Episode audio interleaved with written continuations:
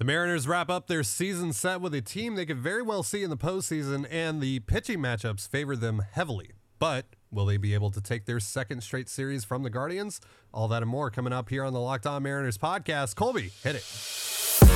You are Locked On Mariners, your daily Seattle Mariners podcast, part of the Locked On Podcast Network, your team every day. What's up, everyone? Welcome to the Locked On Mariners podcast. It is Friday, September 2nd, 2022, and thank you so much for making us your first listen of the day. We are free and available on all platforms with new episodes dropping every Monday through Friday. I am your host, Tidiane Gonzalez, joined as always by my co host, Colby Patnode. We cover the Mariners over at InsideTheMariners.com for Fan Nation over on the Sports Illustrated Network. Be sure to follow the show on Twitter at LO underscore Mariners. Follow Inside the Mariners at Inside Mariners. You can follow me at Dane Gonzalez, C A N E G N Z L Z and Colby at CPAT11. That's CPAT11. Be sure also check out our Patreon over at patreon.com forward slash control the zone. We post two additional podcasts on there every single week. Again, that is patreon.com forward slash control the zone. And if this is your first time joining us here on the Locked On Mariners podcast, welcome to the show. If you like what you hear, give us a follow or subscribe wherever you listen to this. And if you're watching us on YouTube, hit the subscribe button, turn on the notification bell, and give this video a thumbs up. We greatly appreciate it. The Mariners kick off a three game series with the Guardians tonight in Cleveland. We'll be getting into the pitching matchups and how well those have shaken out for the Mariners, especially as of the last 10 or so minutes. As uh, as well as which American League wildcard contender has the most pressure on them in the final month of the season? Is it the Mariners? Is it the Blue Jays? Is it the Rays? We'll get into all of that later on in the show. But let's hop into this Three game series coming up for the Mariners this weekend against the Cleveland Guardians. They took three of four from the Guardians just recently at T Mobile Park last weekend. They're going to see them again. And once again, they will have Luis Castillo and Robbie Ray going for them. And they'll have George Kirby going for them in the final game.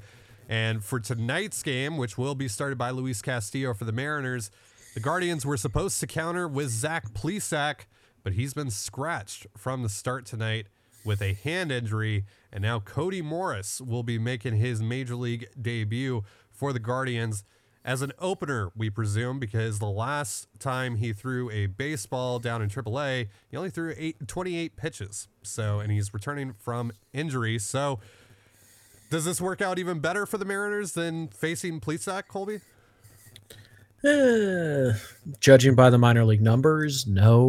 Uh, Morris misses a ton of bats and he doesn't walk guys.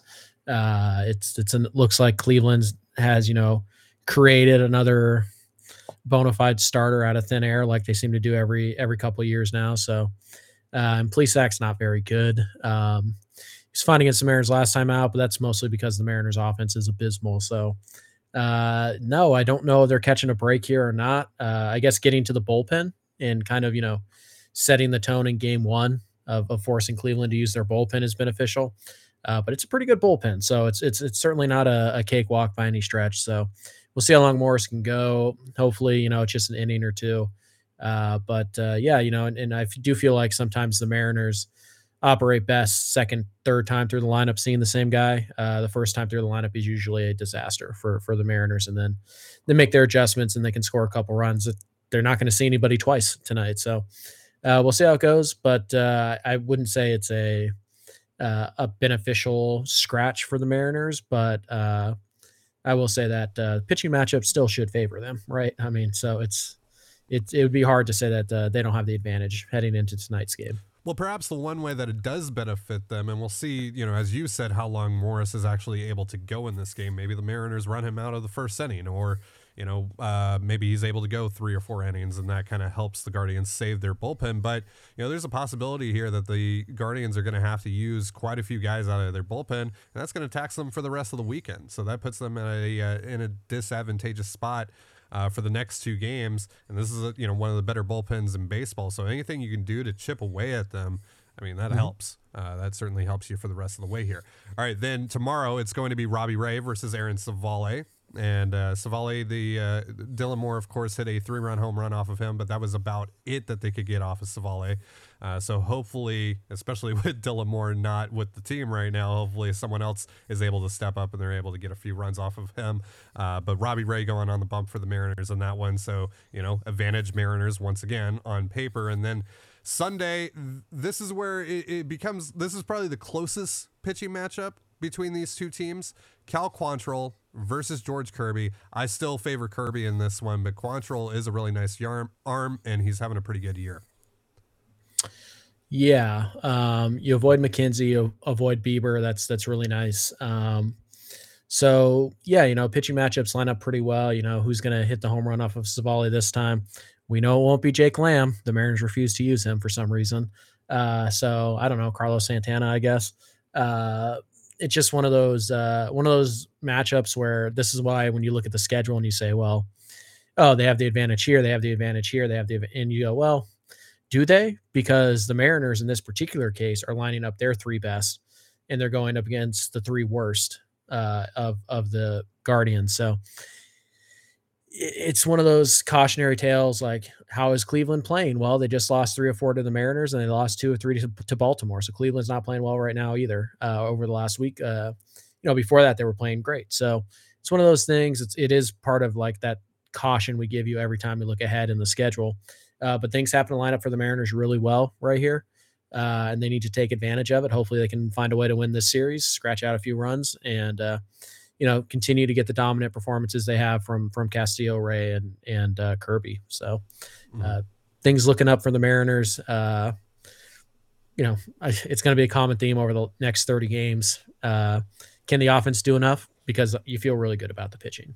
Yeah, yeah, the pitching should be able to come through here. Uh, just need to get you know a couple of uh, couple of runs, couple of timely runs here and there, and uh, you know be able to to you know get out ahead because again can't win these games zero to negative one. You got to be able to score some runs. I know we harp on it all the time about the offense, and yes, this is a pitching and defense team, but you got to be able to score some runs to win these games. And uh, hopefully they're able to take advantage of these pitching matchups because, again, like you said, you don't have to face Tristan McKenzie and you don't have to face Shane Bieber. This is a gift from the baseball gods going into this series. Take advantage of it. And also, you know, again, if there is a disappointment here, you did get a little bit of a buffer sweeping the Tigers instead of, you know, taking two or three there. Uh, so there is a little bit of a buffer there for disappointment, but don't you know avoid avoid disappointment at all costs here continue to stack mm-hmm. wins because every single win is just one step closer to mm-hmm. finally ending Ex- the drought extend the buffer right extend go take two of, go take two or three, and then all of a sudden you've won, you know, you've won what is that, eight out of your last nine, and you're like, okay, great. Now we go and we have a setback against San Diego or Atlanta. It's fine. It's fine. We're we're sitting fine. Mm-hmm. Um, and the Mariners are in a good spot. I think they're three and a half clear of the playoffs right now, of the cutoff line. So, yeah, uh, every win is is massive uh, because you're not chasing anybody. You don't need anybody else to do anything uh, to for that win to to carry any weight. So you just keep winning your magic number goes down and you get one step closer to the playoffs. So just win, just win, find a way to win. I don't care how you do it, find a way. Yeah. Uh, win a series. Yeah. Mariners 15 games over 500 now at 73 and 58. Uh, they have a, I believe, a one and a half game lead over the Toronto Blue Jays for the second wild card, and they're about a half game behind of the Tampa Bay Rays for the first wild card. And of course, you know, the Twins are also in the mix still. The Guardians, you know, are still in the mix because whoever loses the Central is going to be, you know, kind of hovering around the wild card conversation as well. The Orioles, um, as well, they're they're still, you know, they're still winning games. They're still hanging around somehow. Um, so which of those teams has the most pressure on them? Is it the Mariners? Is it the Blue Jays? Is it the Rays? We'll be getting into all that in just a moment. But real quick, a message from the NHTSA. Are you one of those people who thinks it's okay to drive stone? What's the worst that could happen? You end up driving below the speed limit? It's no big deal, right? Wrong. The truth is, your reaction times slow way down when you're high. You not only put yourself in danger, but everyone around you. Talk about a buzzkill. Stop kidding yourself. It's not okay to drive high. If you've been using marijuana in any form, do not get behind the wheel. If you feel different, you drive different. Drive high, get a DUI. You're listening to the Locked On Mariners podcast. Thank you again for making us your first listen of the day, just like you do here every single day. So, we all know about the Mariners' remaining strength of schedule. They only have eight games remaining against teams at or above 500 right now. Three against Cleveland coming up this weekend. And then after that, Their next two series are also against teams above 500, and then they're done with those teams. They are done with the upper echelon of Major League Baseball. They have three against Cleveland, three against Atlanta, two against San Diego, just eight more games. Now compare that to the rest of the teams they're in the mix with here in the wild card conversation. That's nothing. you look at the Blue Jays here, 24 games remaining out of their 31 against teams above 500.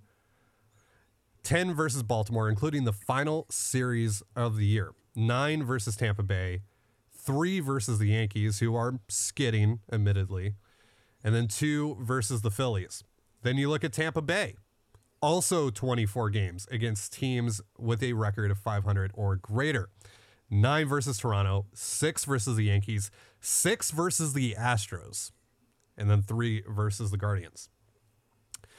The Twins and the Guardians have the fewest remaining games against teams above 500. Uh, well, you know, second and third fewest uh, behind the Mariners. Twins with 12 remaining, eight against the Guardians, and then four against the Yankees, and then Cleveland with 14, including eight against the Twins, three against the M's, and then three against the Rays. So, looking at these numbers, look just math and using common sense about where these teams stand and all this stuff. The Mariners have the pretty, you know, it's very clear the Mariners have the clearest path to getting to the postseason here. Because you look at all of those AL East teams, they're all going to be playing each other. They're all going to be beaten up on each other. A lot of those remaining games against teams above 500 are against one another. And even some of those teams cross over into the Central against some of the Central teams that you're in the mix with here. Meanwhile, you get to handle business against the Guardians this weekend, and then after that, your remaining games against top teams or in the National League, they don't matter to you. They don't like those teams do not matter to you in this conversation whatsoever. So, I mean, and then after that, you know, you face the Rangers, you face the Angels, you face the A's. Like, you should be good to go. Should be good to go if you're the Mariners. So, with that, however, does that mean that the Mariners have the most pressure here over the final month of the season? Or is it all those teams that are currently in the mix, but you know, they they very well know that one bad series could derail everything for them against one of these teams that they're competing with.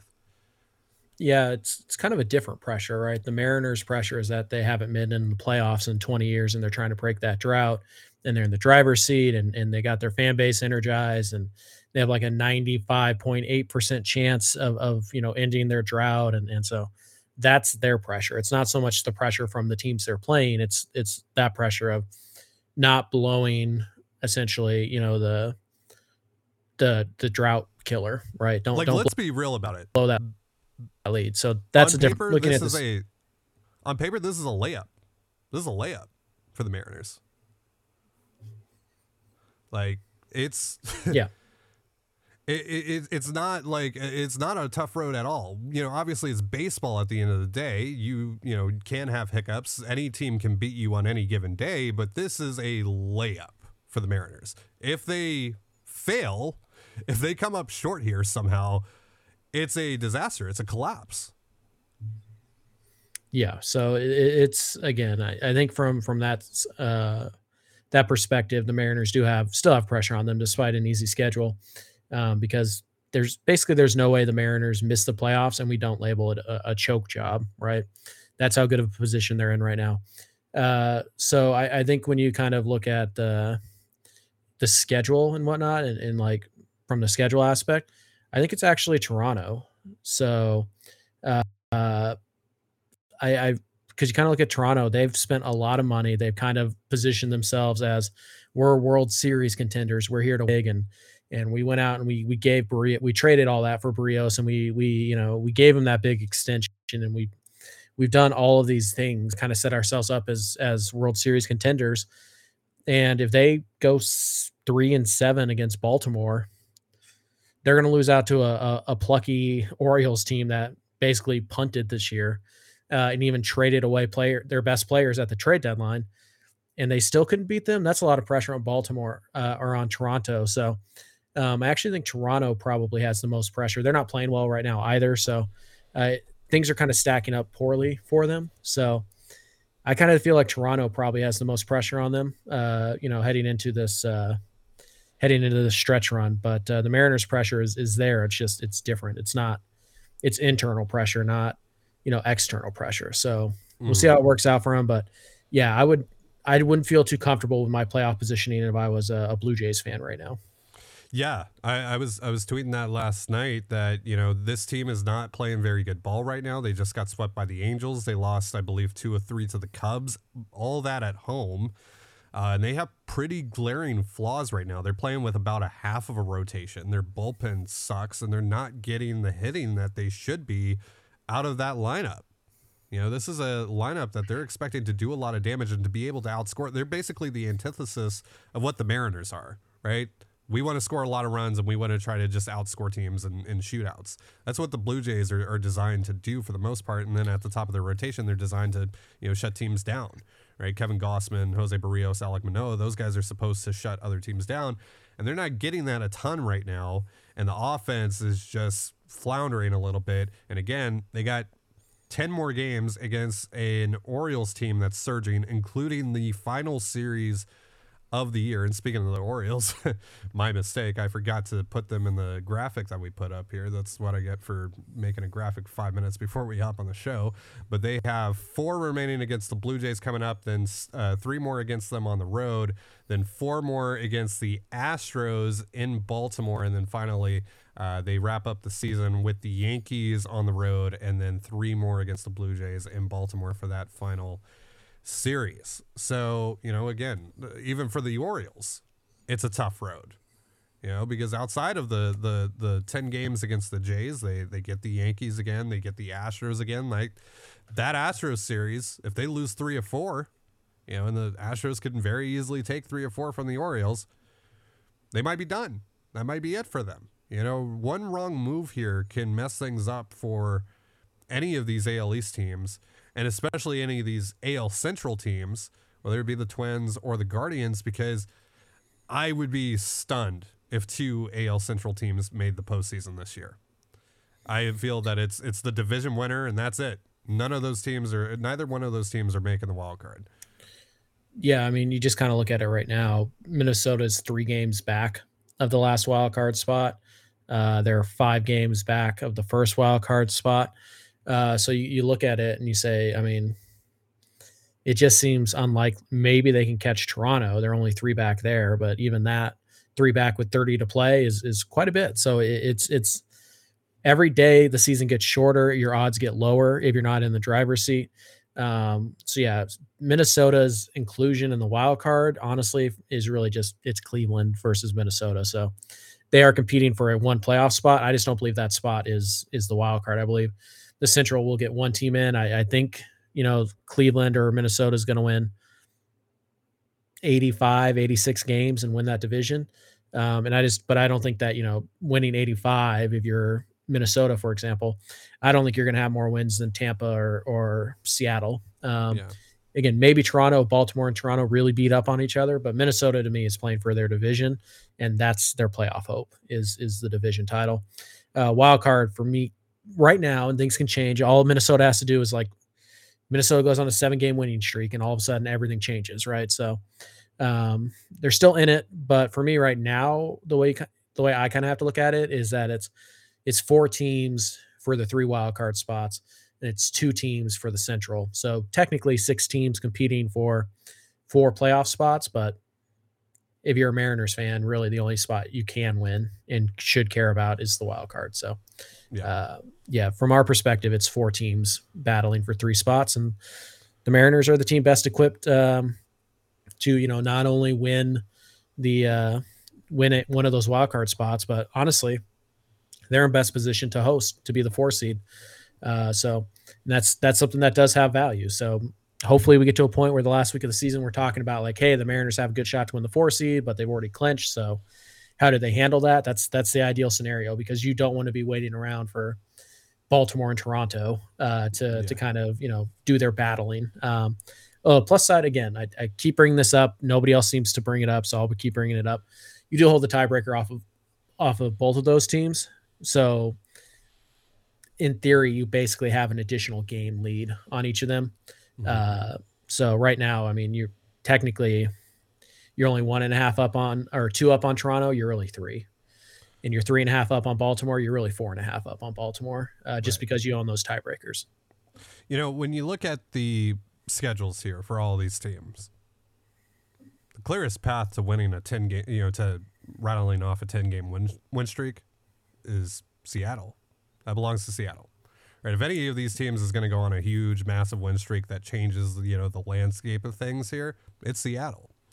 I could see a very, very likely, um, you know, thing here where Seattle runs away with the wild card one because you know the Rays and the Jays and the Orioles and all these teams because they're all just kind of battling one another. They're all kind of running in place right? None of them is really pulling away. None of them is really rattling off a win streak.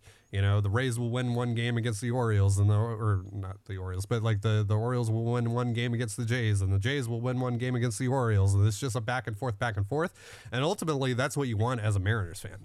You want a lot of just back and forth. You don't want one of those teams to dominate the series, really. Um, Right. You just want a lot of like even matchups, and those teams are evenly matched. So I could definitely see that happening. Whereas with the Mariners, you know, after this Guardian series, after the Brave series, after the Padres series, it's smooth sailing from there. Again, like I said, it's a layup. It's a layup. It's a layup. Yes. Schedule wise. Indeed. We know how the Mariner we know how the Mariners will miss some layups every once in a while. So sure. Um, but yeah, it's they're still in great shape. They can afford a bad series here or there. Um, because again they have this back end schedule and and they have the just everything about the schedule in general favors the Seattle Mariners. And the fact that they're you know in in a great spot and they're two games clear of, of the of the first last team in everything lines up really well for Seattle. Indeed. Indeed. It really does. Uh, it's very exciting. Uh, and any sort of buffer that you can get uh, that you can get yourself here over the next eight games against the uh, you know in the final games against teams above 500 that's great i mean like if you can go through the next eight games and win like five or six of them you're you're so good you're like you're cruising at that point at that point i mean you know mathematically they haven't clinched but i would say if they go like five and three or six and two over the next eight games they're going to the playoffs. And even now, honestly, I think I think it's pretty safe to say they're going to the playoffs.